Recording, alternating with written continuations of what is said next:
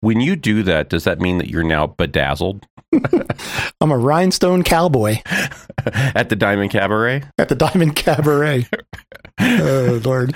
I'm just going to just let that hang because I want the listeners to go figure this out on their own. NSFW, NSFW.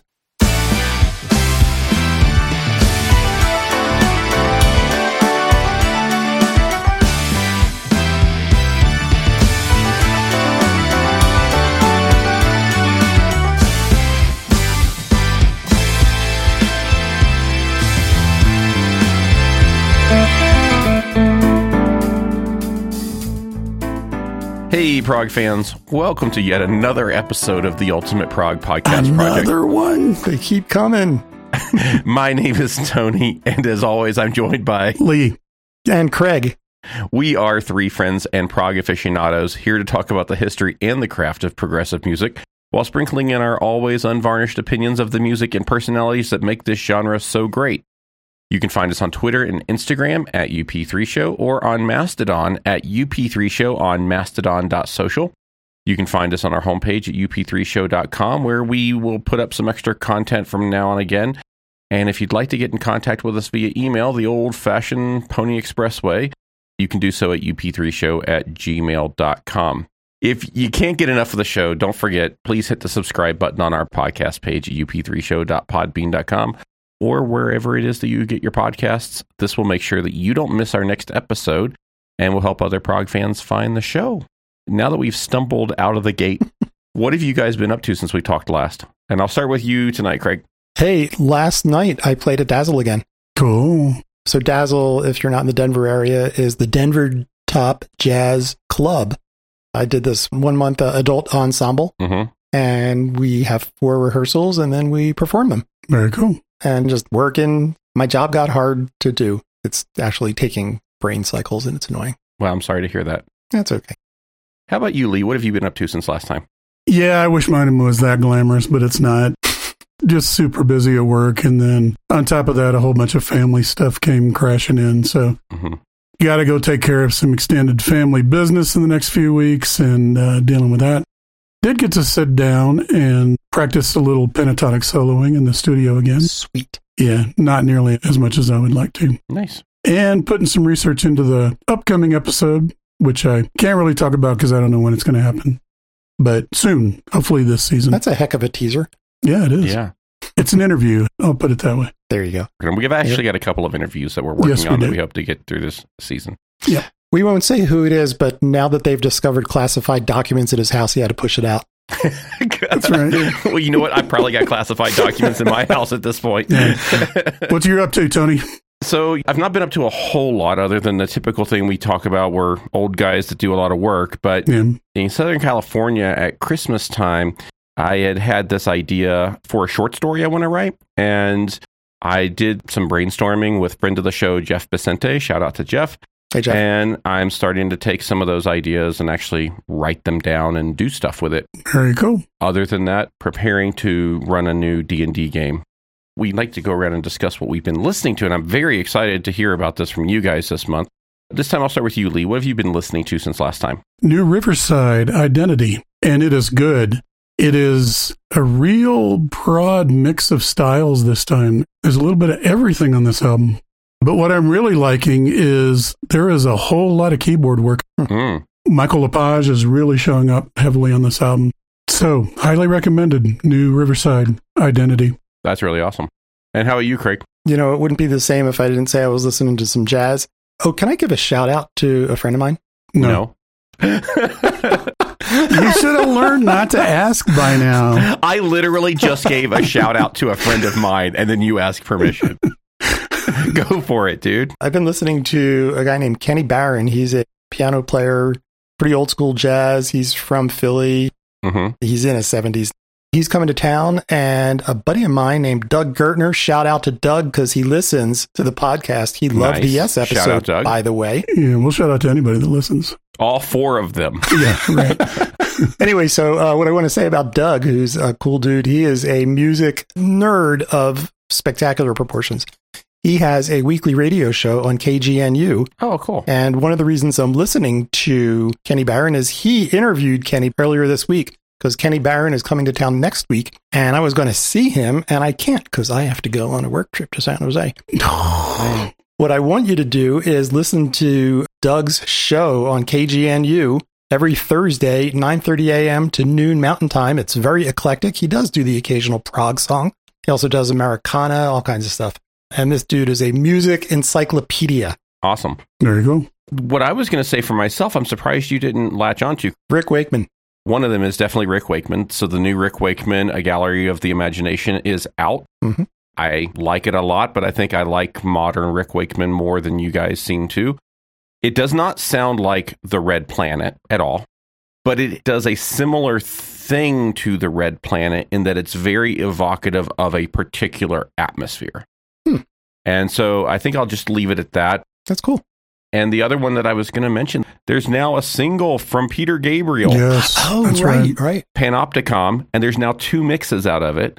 And I like this approach of where he's doing different mixes for the same track. Mhm. He's been doing these little YouTube shorts where he will release the single and then give the background behind that mix. What was going on, what they're trying to evoke with the particular mix and stuff like that. It's really cool. Oh, very Very cool. Cool. Lee, what do you got for us for news this month? The big one has rocked the world of prog and music is the death of Jeff Beck. Yeah. We all three saw him, Mhm. what, a year ago? Mm-hmm. Yeah, yeah, not long ago. That's just hit me hard. Rain's new album, Radio Silence, will come out January 27th, and we're recording just slightly ahead of that date, so I have not listened yet.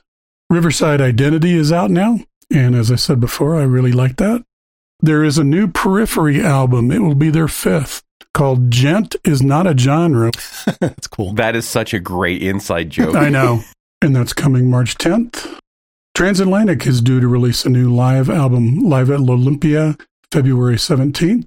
But what was more interesting is Portnoy came out shortly after that and said, There will be no more studio releases. Absolute Universe is the end of Transatlantic as we know it. Wow.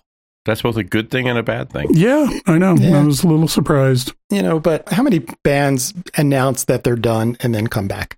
Yeah, well, So, true. You know, ACT has announced the third EP of their four part series is going to release March 3rd. Cool. The new EP will be called Falling. As Tony pointed out, new Peter Gabriel album teaser, Panopticon, is out now. Haken's new album Fauna is releasing March 3rd, and they released a new teaser track called Taurus, which is a little more like standard prog metal kind of Haken. hmm New Redemption, I Am the Storm, is coming out March 17th, and they released a teaser called Seven Minutes from Sunset, which I like a lot. hmm Outrun the Sunlight is releasing a new album in February called The Return of Inertia. Winery Dog's third album is coming out in February. I do not have a title on that. New Jethro Tull, Roke Float, Roke Flute.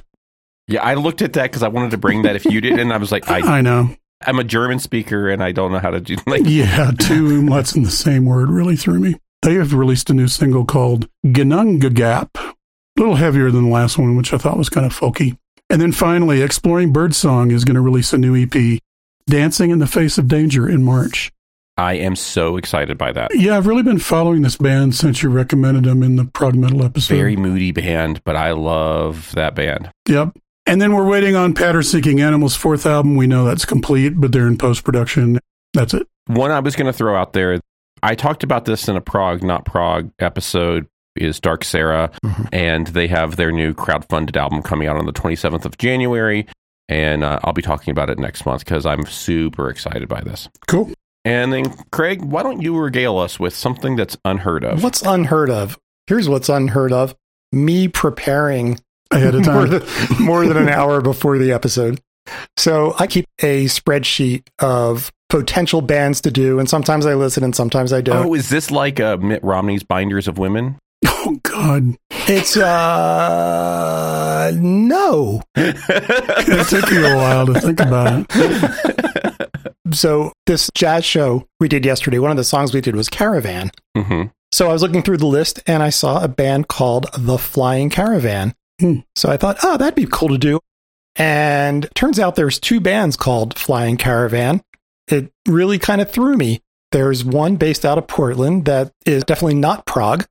And there's one based out of Spain that is very prog. I'd never heard of them. and they have one album and they just recently got signed. So I did manage to pull a couple clips together. Let's give a listen to a song called Get Real.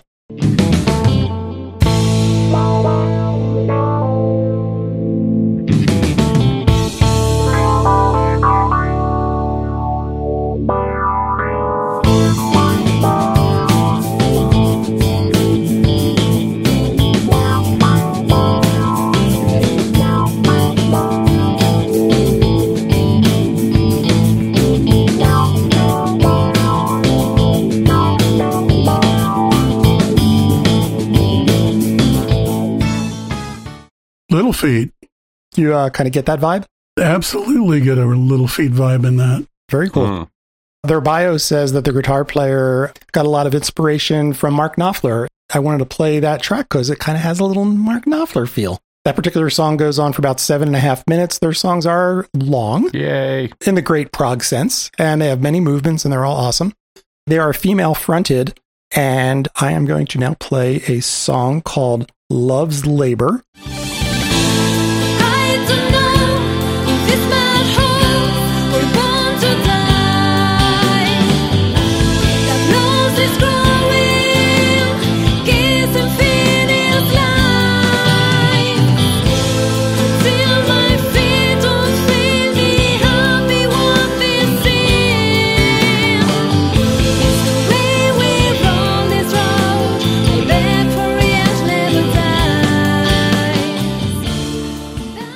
So you kind of get the flavor of the style of vocals that they do.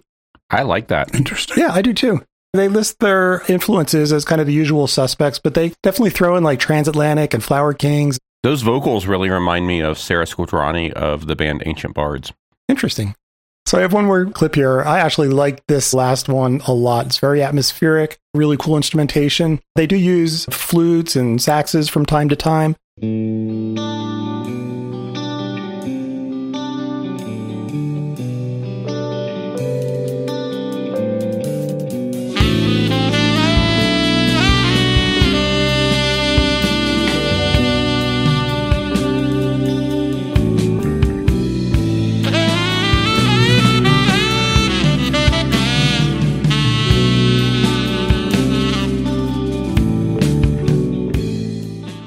That was nice. Yeah, I really That like was that. really I like that nice. solo.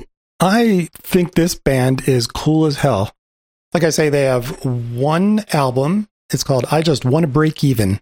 They're being a little honest there, aren't they? Little meta. They're on Bandcamp, on YouTube. All the socials are covered. And like I say, if you do search for them, look for the Flying Caravan Band, not Flying Caravan, because you'll end up with a crunchy Portland band. So, Flying Caravan, awesome band. Yet another unheard of pleasant surprise. I'm I'm really excited to listen to more. Very cool. Awesome. Thank you very much for bringing that to us, Craig. Yep. So, tonight it's my turn. Let's go talk about Tool. Tonight, we're going to talk about a band that, in prog circles in particular, but I think in general, this is true as well, is very, very polarizing. The band we're going to talk about tonight is Tool. There are people that think that they are very oversaturated, very overvalued, and don't really live up to the hype. And then there's this other side of it that thinks that everything that Tool does is golden. There's even this kind of fraternity house, dude bro kind of culture that exists around this band Yeah. because they do include references to some esoteric content in their lyrics. Mhm. Kind of like people that got the references in the Matrix thought that they were some kind of erudite intellectual. Neo! exactly. what did you mean when you said saturated, though? That they get more attention than they deserve.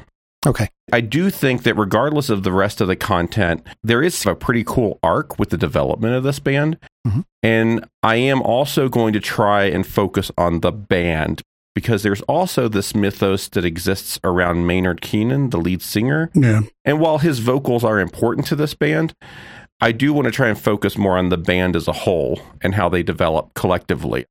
There are some necessary offshoots to Maynard's individual stuff, but I want to stay focused on Tool.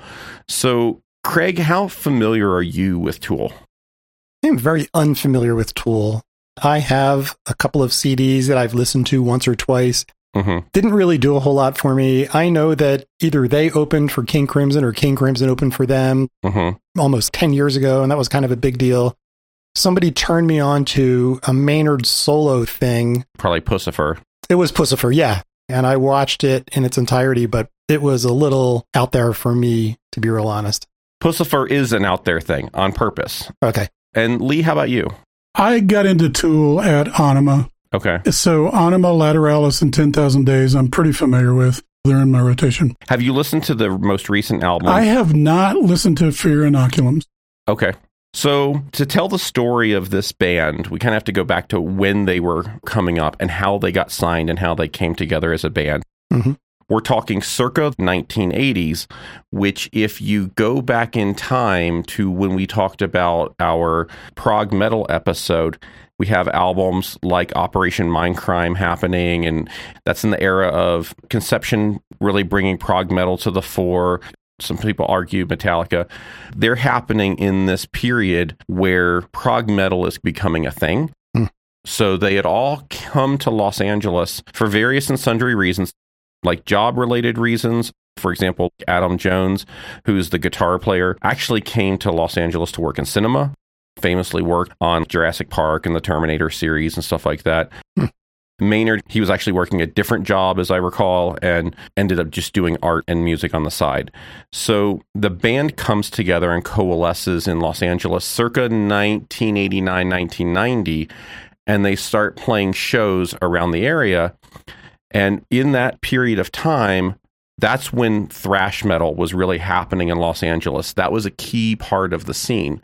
So when we get to Tool touring around and getting signed by Zoo Records, they have said in various interviews that their goal was to play as hard and heavy and be exactly in the middle of that scene so that they could get attention from labels.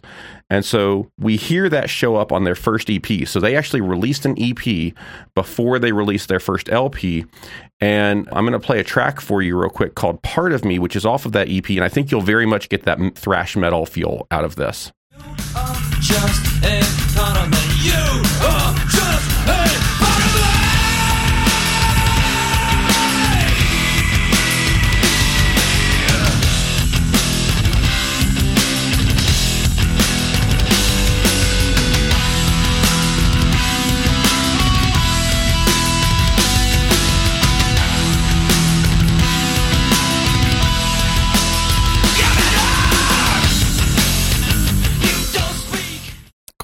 Now, that's a very thrash sounding track. Yep. but there are still some of the key components that make up the tool sound present there.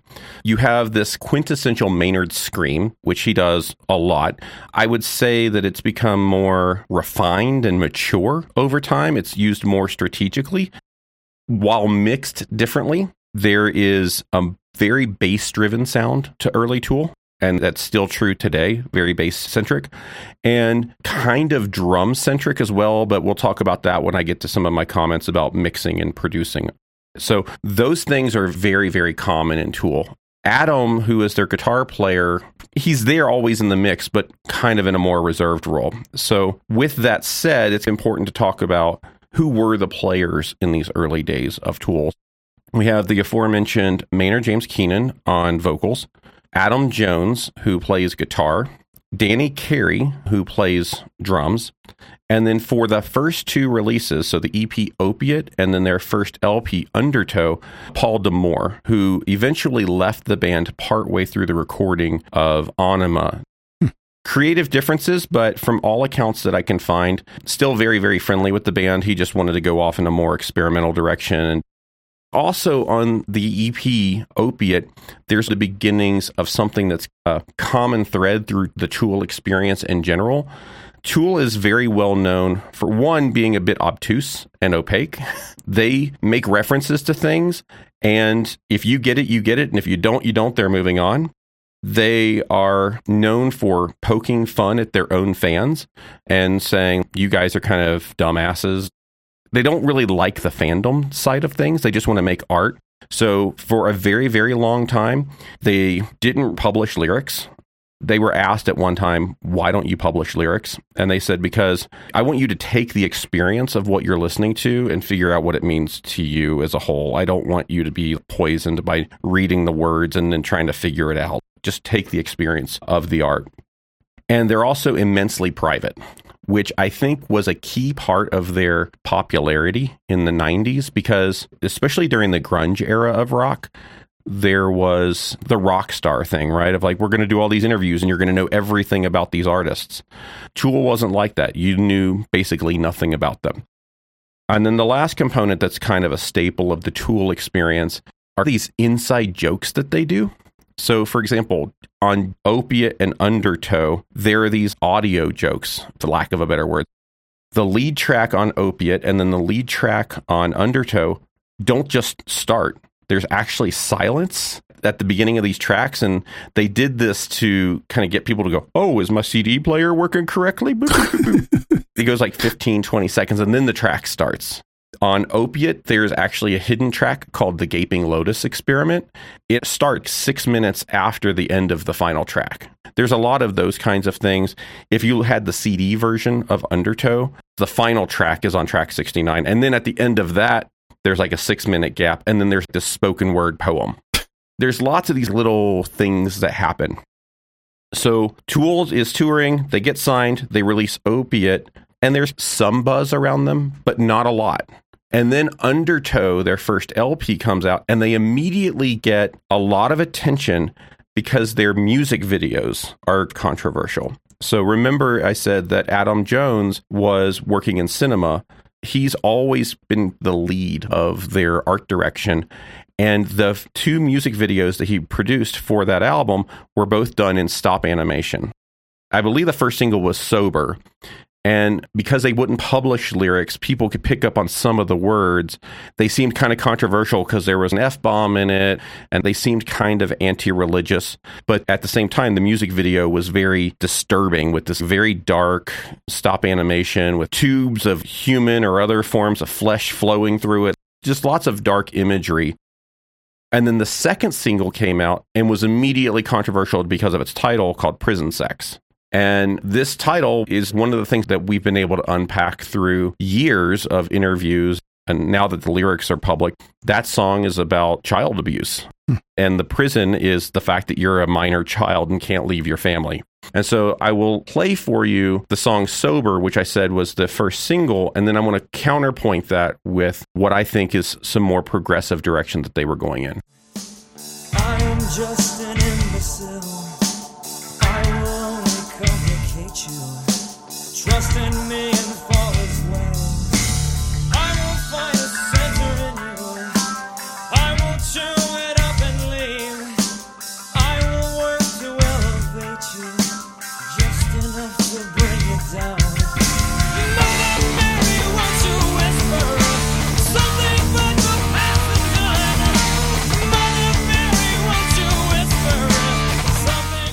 Got a Riverside vibe. Ah, yeah, I could see that. One of the things about picking samples for Tool is that a lot of times their music is very slow and brooding. So it's hard to get like, here's a 30 second sample that represents everything. In general, the singles that came off of Undertow, Sober and Prison Sex, to a certain extent, the track Intolerance as well, kind of reflect the feel that you got off of Opiate. It's still a bit of that thrash metally sound, but it's slightly more refined my argument to people who say, Hey, I picked it up in Ænima and it's been this progressive juggernaut and they made this big shift. I've told this story before on the show. When Ænima came out, my friend Greg Conley got a copy of Ænima before the rest of us, and I asked him what he thought of it. He was like, It's more musical. And what he meant was it's more structured, it's got more complexity to it, it's more mature. Hmm. People that considered themselves Tool fans at the time were like, I don't like this direction they're going. And I remember even in 96 when that came out, going, well, this isn't so different. And I could point my friends back to some of the tracks on Undertow that really point in that direction. So the first song I want you to listen to off of Undertow that kind of goes in that direction is called Swamp Song.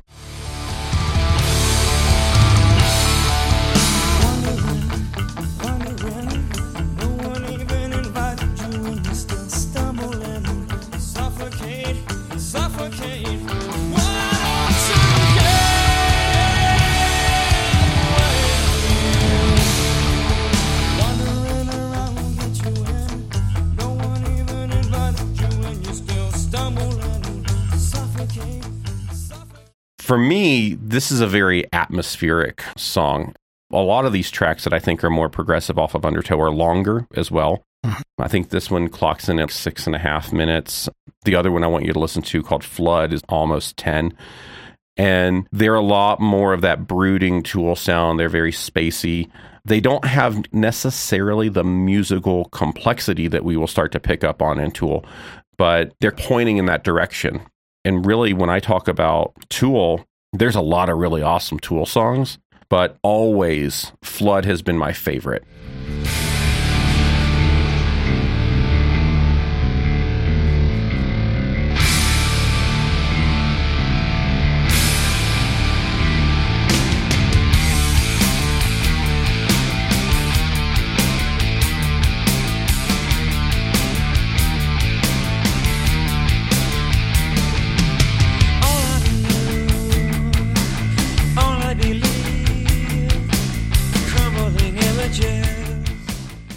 Like that. You like that? Yeah, I like all this stuff. what's really really cool about flood in particular and why it's always appealed to me is let's say it's like nine and a half or ten minutes long for about seven of those minutes it's all instrumental and the band is playing with an increasing volume as the track progresses and they also go up the scale and they bring in more of the bass and what it ends up giving if you listen to the whole track is the feeling of rising waters and then, literally, in the last two and a half minutes of the track, vocals come in.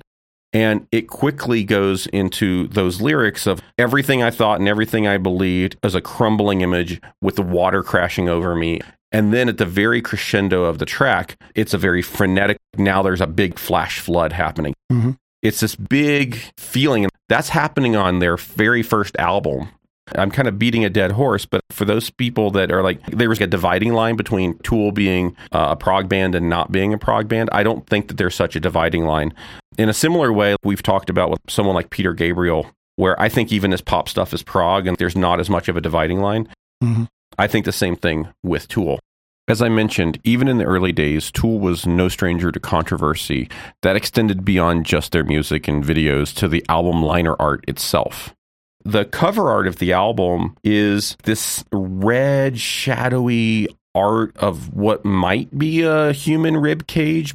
It's not specifically a human rib cage, it's just kind of evocative of a human rib cage.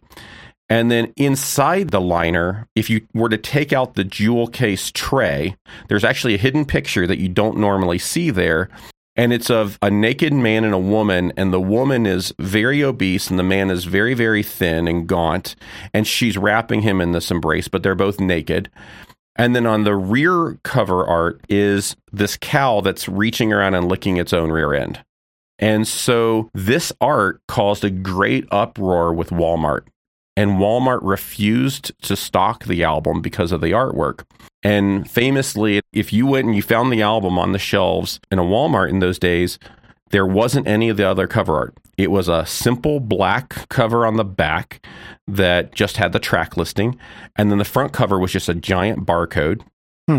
And when you opened up a Walmart edition of the album, there was this note that said, It came to our attention recently that many stores across our fine and open minded nation would not stock Undertow because of our explicit artwork. Although we loathe being censored, we still want your money, and that's crossed out. we still want you to hear our music, so we took it out. However, it's still available for you at no extra cost, and then there's some instructions on how to send away via the mail to get the original cover art sent to you.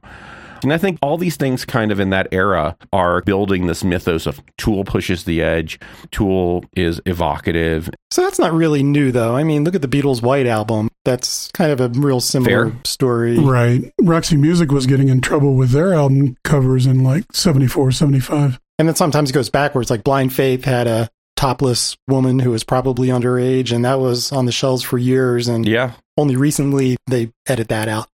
Yeah, and I'm not saying the Tool is the first. I'm just saying that they were one of those bands that just kind of pushed the edge. Yep, sure. And they kind of wallowed in it. Uh, They were like, yeah, this is going to build up mythos for us. So is that like a marketing decision you think they made? No, I really don't think so because even on Opiate, they had this imagery of this demonic looking priest. It's got three necks, all wearing a Catholic collar, but the face is very demonic and unsettling. So pushing the edge with this kind of art isn't really new. This was part and parcel of what they did and just how they expressed their art. In terms of the sound, these first two albums are produced by Sylvia Massy. Sylvia, if you're out there and you ever hear this, I think you did an amazing job with the first two Tool albums. No fault to you there. But I do think that the way that those albums were done, they downplayed some of the core Tool sound, like that bass lead sound. And I definitely think it's how they mixed the bass, but then also how they mixed the drums. One of the things I picked up on is that on Undertow and Opiate, there was much more miking on the snare and the cymbals, or at least they're more forward in the mix. And when we shift here in a moment to talking about Ænima and the subsequent albums, they're still there, but they're subdued. Also, Adam's guitar is pushed more to the middle of the mix. Occasionally he'll solo, but not a lot. And so this is going to happen circa 1996 when Ænima comes out. And I think most people know the big Tool singles. I'm specifically trying to choose other representative tracks, but one that I think you have to listen to from Ænima is 46 and 2. Yes.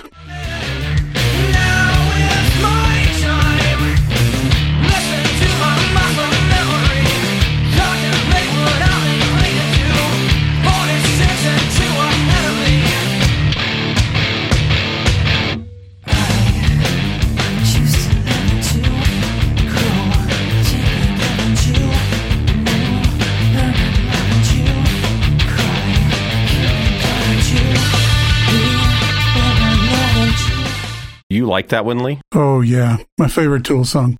You know, you talked earlier about Flood and how it builds and builds. Mm-hmm. To me, that's what 46 and 2 does as well. Yeah, I can definitely see that. And I've always loved the meta meaning behind the title, too. Yes, I'm going to touch on that here in a moment. Okay, go for it. So 46 and 2 is probably the first place where they really start referencing other ideas of human existence. The 46 in this title references the 46 chromosomes in human DNA. Mhm. But then the plus 2 is referencing the next part of human evolution. What would that look like? And then they make a lot of references to the shadow in the lyrics of that track. And the shadow they're talking about comes from Jungian psychology and the shadow self.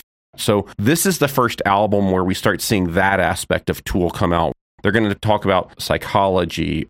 Also, very present on this album are more of these inside jokes. All in all, on Ænima, there's a big master dose of it. And this is something they've done consistently since then of I would call them interludes. They're like these little tracks between tracks, but they also carry their own meaning. So there's this little track on Ænima called Useful Idiot, which is scratching from like a record player. Mhm. Now, when they pressed this as an LP, it was the last track on the A side. So it was there to trick people into thinking that their record had actually finished the A side. Right. But the term useful idiot also comes from propaganda and it refers to someone who is a tool in like a despotic state to prop up the leadership, but really has no value of their own. It's also a reference to how Tool starts to poke fun at their own fan base and refer to their fans as useful idiots at the same time. Hmm. There's another track called Die Eier von Satan, which is a very harshly spoken German language track, very reminiscent of Hitler's speech from the mid 30s, but in actuality is a recipe for some wedding cookies. But inside of that, they've got these references to ritual magic. There's another interlude called Message to Harry Manback, which is a voicemail recording that sounds very beautiful.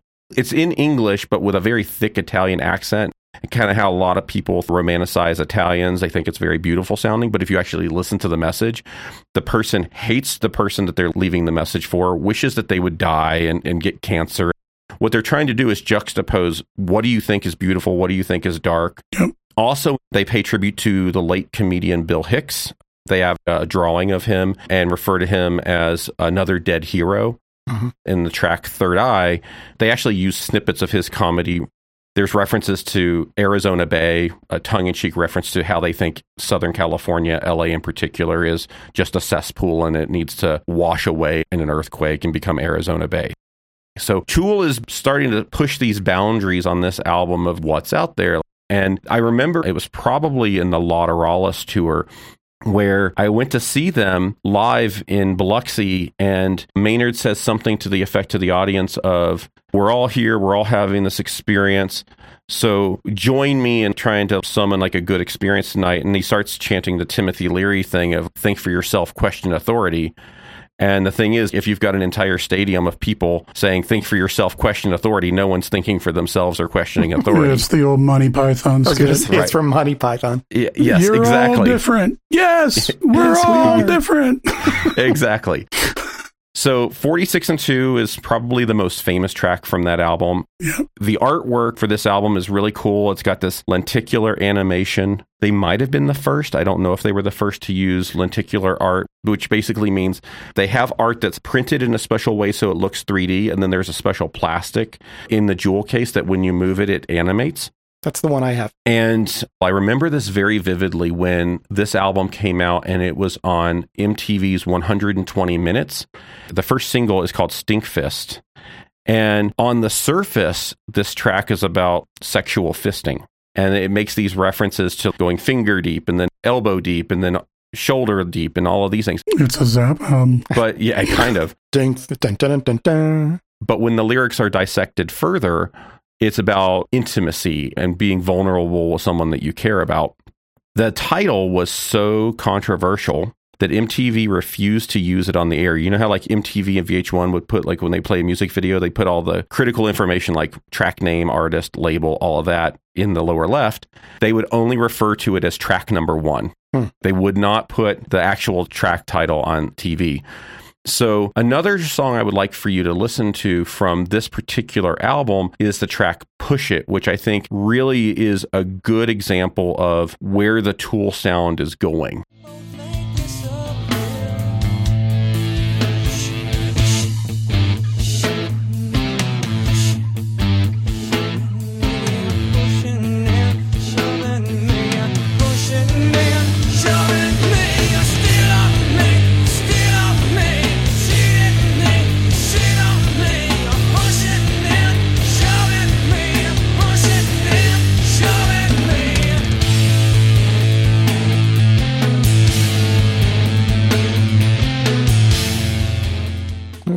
Discordant there. So, this is another one of those tracks that's very airy. It's about an eight minute track. It builds very slowly. Still has a bit of that metal sound in it, but I think as we move along, you'll see this tool sound is really evolving more and more. So, that album comes out in 96. Between the first LP and the second LP, it was about three years. In 2000, so four years later, they release a special box set, not really any new content on it. There's some covers of No Quarter by Led Zeppelin and You Lied by Justin Chancellor's original band Peach. Ænima, it was about half recorded and written when Paul D'Amour leaves the band and Justin Chancellor comes in and becomes the new permanent bassist and who's been there forever since. He met the band because when they were touring in Europe, his band Peach was the supporting act for Tool in Europe. The next album that comes out is going to be in 2001 and before I talk about that, there was a lawsuit that happens with their original label Zoo. That happened in 1996, right around the release of Ænima. The band's original label was Zoo Records. It was folded into a bigger label called Volcano, but there was some issue where Zoo failed to exercise their rights to renew Tool's contract. So Tool went out and they started looking for a new label to sign to. This caused Volcano, because they now own Zoo, to sue Tool for breach of contract, and then Tool countersued. Ultimately, this was resolved in a new contract, but this is what caused there to be this big five year gap between LPs. Hmm. That was caused by this lawsuit, but this becomes a thing. Like I saw someone in one comment say, you know, Tool's encoding the Fibonacci sequence in how long it takes between record releases. the first ones were like one year and then three years and then five years. And then it was over a decade between the next albums. It gets longer and longer between different albums. So, one of the other key things that happens on Ænima is a switch in producer. So, Sylvia Massy did the first two. When they release Ænima, they switch to David Bottrill. And one of the things, especially on Ænima, is David Bottrill has a very known sound. I'm going to call it a very grungy, dirty sound. It's very raw. As we talked about in the King Crimson episode, at about this same time, he also produced Thrak for King Crimson. Hmm. I know that Robert Fripp is known for being very exacting and controlling about the sound of King Crimson albums, but I hear a lot of David Bottrill in Thrak. And it's because of hearing the other albums that he produced about that same time. So the next full length album that's going to come out is an album called Lateralus. And it's at this point where I think, as mainstream as Tool's going to go, that happens with Lateralus. And it kind of happens very, very quickly. Another thing to know about Tool is the zeitgeist around them at a period of time is very important for understanding the sound that they're producing. Again, Undertow and Opiate, very early 90s, very thrash metal sounding, very early prog metal sounding. Ænima is a product of its day in the mid 90s with more settled prog metal sound. And then Lateralus is going to come out in 2001. This album is very wrapped up in a lot of those alternative worldview, alternative medicine things. It's very esoteric. Hmm. So, the first track I would like to listen to you from that is the lead single, Schism.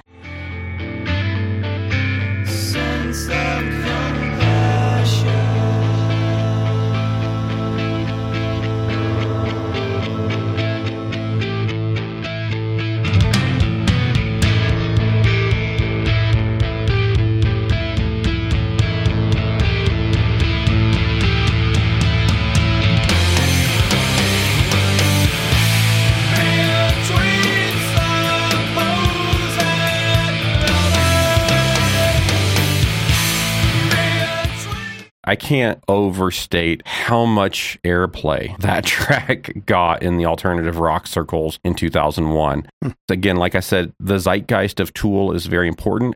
At this point, it had been five years since Tool had released an album. There was a big hunger for Tool to release an album. Still, in these days, they kind of sort of had a website, but there wasn't a lot of content on it. So the band is still very secretive. It's hard to get information about them. At one point, they kind of leaked, hey, we are going to produce a new album, but this is in the era of Napster. And so I don't really know if they orchestrated a quote unquote leak, but they said, hey, this is the track listing, none of which in the end actually ended up being the actual track titles. Oh, yeah, I remember that. But then suddenly, out of nowhere, Napster was flooded with those track titles. It was like a big prank that was played on the Napster using community at the time. The tracks on Lateralus are very esoteric.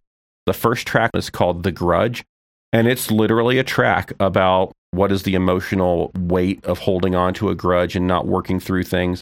I'm going to let you listen to another track here in a moment called The Patient, which is about how do you get through a difficult situation, but there's also this double entendre with if someone is ill and it's really bad, do you really want them to die or live? They have the infamous track Parabola and Parable. Together, they're probably 15 minutes. The title track Lateralus, which is famous for its encoding of the Fibonacci sequence. And then at the very end, they have another one of those Easter egg tracks called Faaip de Oiad, which is voice of God, but it's written in this esoteric language that's considered the language of the angels. And what it is is a sample from the Art Bell Coast to Coast. Like this guy who's like frantic on a conspiracy theory thing. This album is the one that I think really cements Tool as they're these really out there thinkers. They reference mathematics and their time signatures. And this is where that kind of pseudo intellectualism starts to set in around this band. In all of the interviews that I can find and read about them, they're just making their art, right? They're talking about stuff that's important to them. And so before we go any further, I want you to listen to The Patient.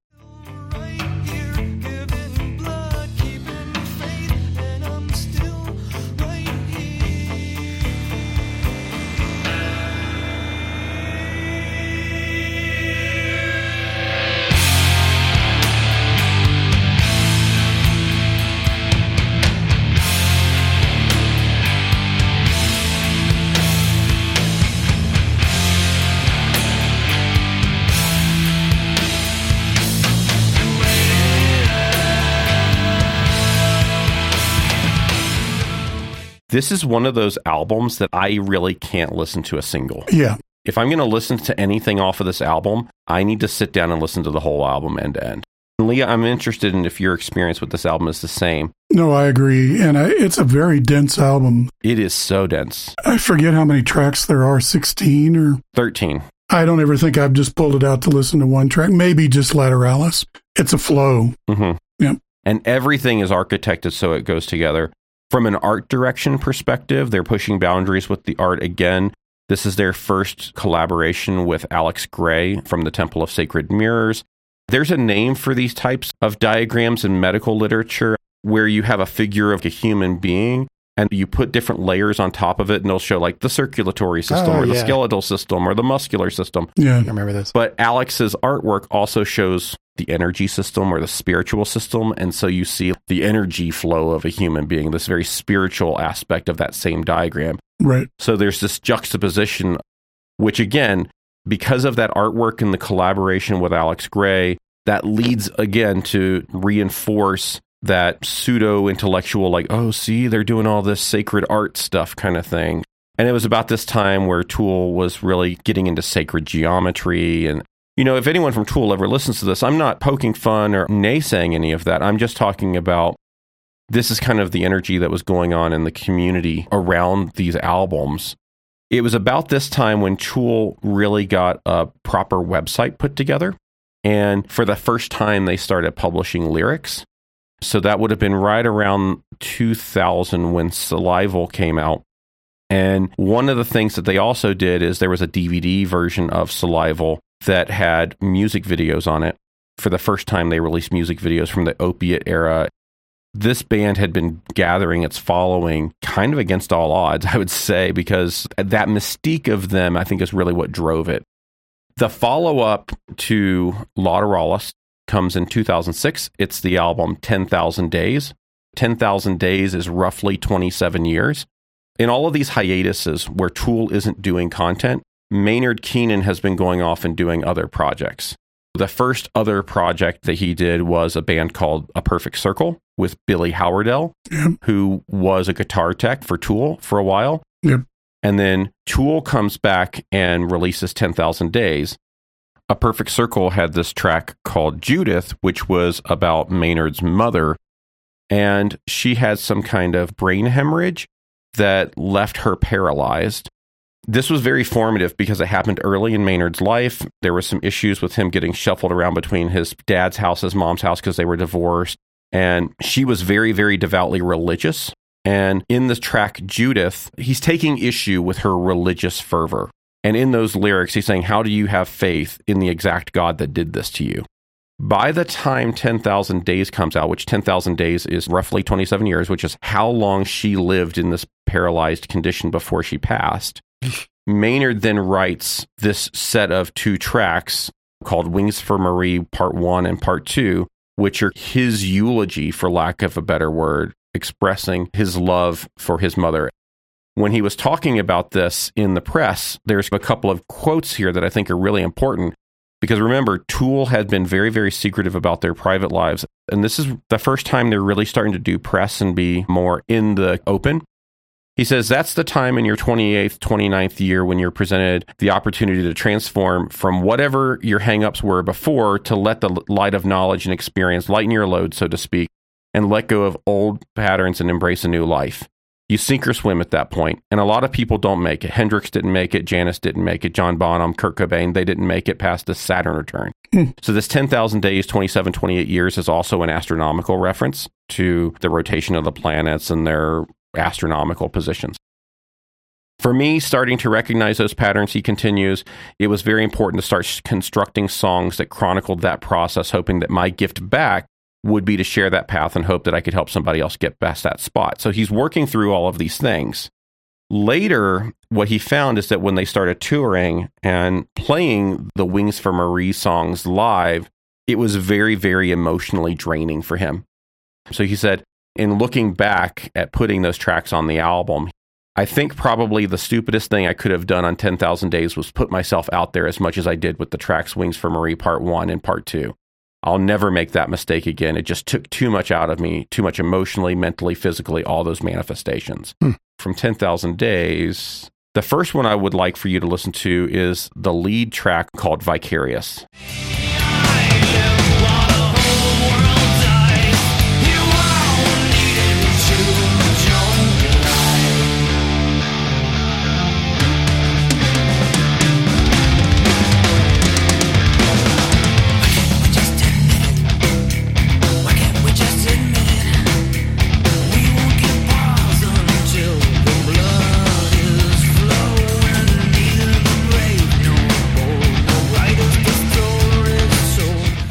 That's a good track. I love that track. Justin Chancellor's great on that. The title Vicarious is literally talking about how we only feel something as consumers of media when we see something gory or sensational on TV or in the news. So this is Tool pushing right back on their audience, saying, "Hey, this is you guys." On the album Ænima, they had a track called "Hooker with a Penis," Yeah. and that track, Maynard's lyrics are, "Hey, I met this guy who said that he was an OG Tool fan from Opiate era." And he thinks that we're selling out. We don't have artistic integrity anymore. And he's like, if you think that I sold out, you need to know that I sold out a long time ago when I signed my record contract. And everything you know about me is part of a product that you've been sold, whether it's in a news article or on my album or in my music video. So, by the way, send me more money. Definitely reflecting back on the audience is a big part of this. I'll go with one other really interesting track from this album is the track Jambi.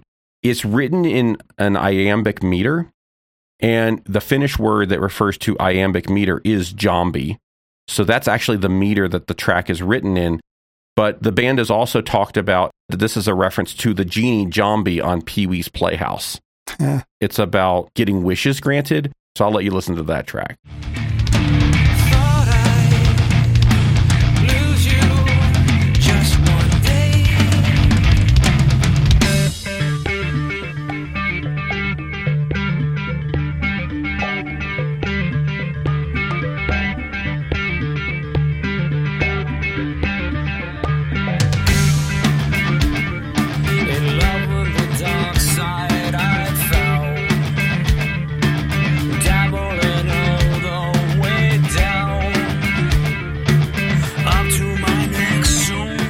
So that iambic pentameter thing. Not pentameter, just normal iambic meter. Oh, what does it mean?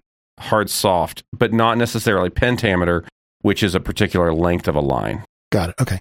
I have heard Tool in various different interviews refer to this particular album, 10,000 Days, as their blues album. It doesn't have your stereotypical blues sound, but it is mixed a little lower. It is about more somber content in general. A sequence that I think is really, really fun is the sequence of the tracks Lost Keys and then Rosetta Stoned. Rosetta Stoned is what would happen to one of those redneck hillbillies who gets abducted by aliens if they actually went to the hospital and had to tell their story. the lyrics of the track are they chose me and I didn't even graduate from fucking high school. That's hilarious. Extraterrestrial abductions usually happen to the most unlikely of people. Like, why don't they ever abduct a doctor or someone like that? That's happening in 2006. And then we don't get another Tool album until 2019. Yeah. 13 years later, So why does it take so long? a number of reasons. So, in the background, all along in here, Maynard has been doing other projects like Perfect Circle. I think in circa 2005 or 6, his other band, Puscifer, which, whatever Tool is, Puscifer is 180 degrees the other way. It's much more experimental, tends to have more an electronica feel to it. Also, at the same time, the band gets involved in another lawsuit. This lawsuit starts to happen around 2007. I think a friend of Adams who did some artwork for them on an album and whether or not they credited it properly. And based on the crediting, did they pay the proper amount of royalties? Effectively, during this period, the band don't produce any albums. Once that's resolved, we hear in the media Tool is writing, Tool is recording, and then Maynard would do these interviews. He's like, Yeah, it's coming out real soon. It becomes a long running joke. Hmm. It becomes a joke almost, right? And Yeah. one of the things that we learn through these interviews is how Tool as a band operate. The primary musicians are Danny, Adam, and Justin. They write the tracks. And once they're locked in, then Maynard will come in and write vocal melodies over them. but he does that at the very last minute once the music is completely locked down. And he has said in a couple of interviews where he got really frustrated with them. They'd say, Hey, this track is finished. Come write your vocals. He'd write vocals. And I think even in a couple of times he tracked vocals. And then they went, Oh, yeah, wait, we're going back to the drawing board. And that happened a couple of times. He got frustrated with it and he basically walked away and said, You guys don't call me until you're ready for me to really, really record for real. So then Tool finally gets ready with their music. And then in 2019, we finally get the album Fear Inoculum. They started touring a couple of warm up tours, like small little sprint tours. And they started debuting two new tracks. One of the tracks is called Pneuma, and the other is called Invincible. And I'm going to let you listen to Invincible first.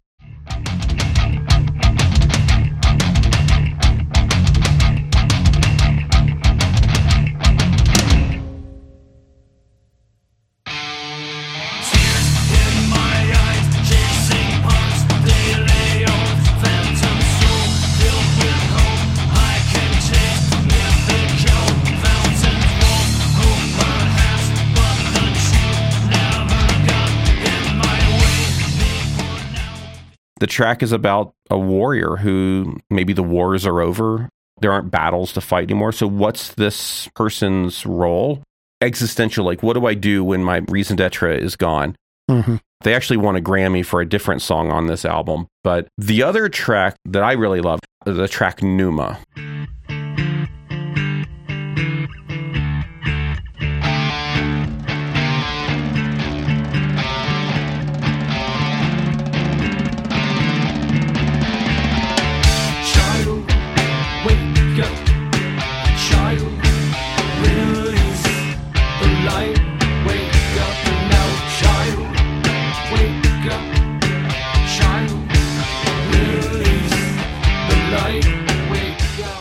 So, an interesting thing about this particular track is that this is a continuing theme from something that stretches all the way back to Ænima. The album Ænima is written, it's the character where A and E are combined. So, it gives the album two titles. If you use the E, the title of the album is Enema, which I think is like a flushing out, obviously, right? But if you use the alternative spelling with the A, it references anima, which is a Latin concept referring to a spirit or life force, which is a big theme for them of like understanding your life force, your role in the world and the universe. Pneuma, this track, is actually a different word that means the same kind of life force. Tool has progressively become more mellow. They still get an aggressive musicality to them from time to time, but it's a far cry from that thrash metal anger of the original days on Opiate and Undertow. In a couple of interviews with Maynard, someone asked him about this. They were like, you know, your lyrics are becoming more spiritual, more centered, more mature. And his response was, I write songs about what I need at the point in time. And when I was younger and angry, I needed lyrics and songs to help me get through all of that hopefully I've gotten through that and I'm not that person anymore. And so now I'm at a different place. I think Lee, you said it best. Their albums are very dense. They don't lend themselves to single track listens. They are very much go get your headphones and sit down and go on a ride with them. I won't call any of their albums concept albums, but they are art pieces. It's everything from the music to the lyrics to how the album was packaged. All of it goes together with Tool for all the folks that are familiar with Tool, I am sorry if like there's a favorite factoid about Tool that I have totally glossed over. There's just so much. There's just not a way to hit it all. To close out, there are some side projects that the various members of the band do. We've talked a fair amount about Maynard. He has his band Puscifer, which is the more experimental side of things. And then he has a Perfect Circle, which I think that he and Billy said that band is over now, right? Yeah, I think that's right. And I really like a perfect circle. I mean, they are definitely a down the middle rock band. A little bluesier. I could see that. Yeah. Adam Jones is still very private. Um, his primary things that he does is he still works in cinema. Danny Carey is prolific. He does lots and lots of guest appearances with different bands. A big change in some of the Tool sound is Danny working with Aloke Dutta and getting into tabla. That changed a lot of the drum experience of Tool. He's also worked with an industrial band that I really enjoy called Pigface. Uh, we did them on a Prog Not Prog one time. And he's got this stoner band called Pygmy Love Circus. and then Justin Chancellor primarily works in Tool, but also does guest appearances on other people's albums. Yeah, that's a lot. There's a lot to say about Tool. This is an enigmatic band, a hard band to wrap your arms around. Thank you guys for humoring Yeah. me on this.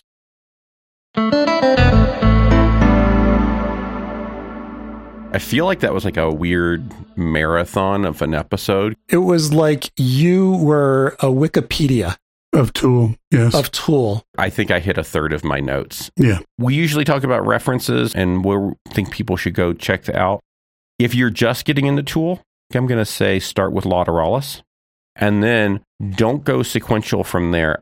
Go back to Ænima and then check out 10,000 Days and Fear Inoculum.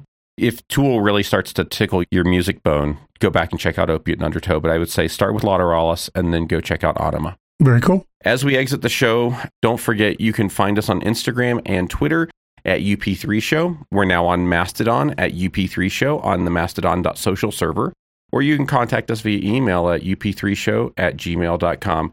We definitely want to hear from you, and as we've proven in the past, if you send us in something, then we'll do it on the show. You'll get something back. if you're a band, send your band to us so it can be in Craig's binder of women. I mean, his binder of bands.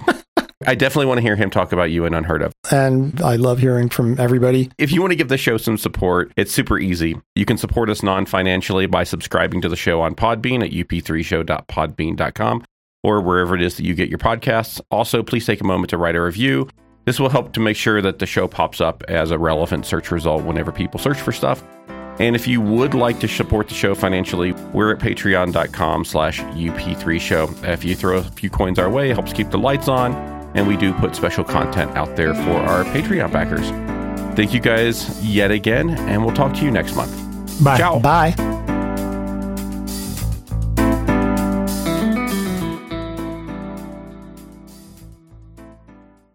Hey, folks, Tony here. If you made it this far, congratulations. You're getting everything you can out of this podcast episode. As a reminder, we're a podcast about commentary and opinion on prog music. We use samples of music to make our point and to teach others. We make no claim of copyright to any of the music featured in our samples and strongly recommend that you support the artists we talk about by buying their albums and merchandise or seeing them live. If you're an artist and you'd like for us to change how we've used your content on the show, please contact us directly so that we can work together.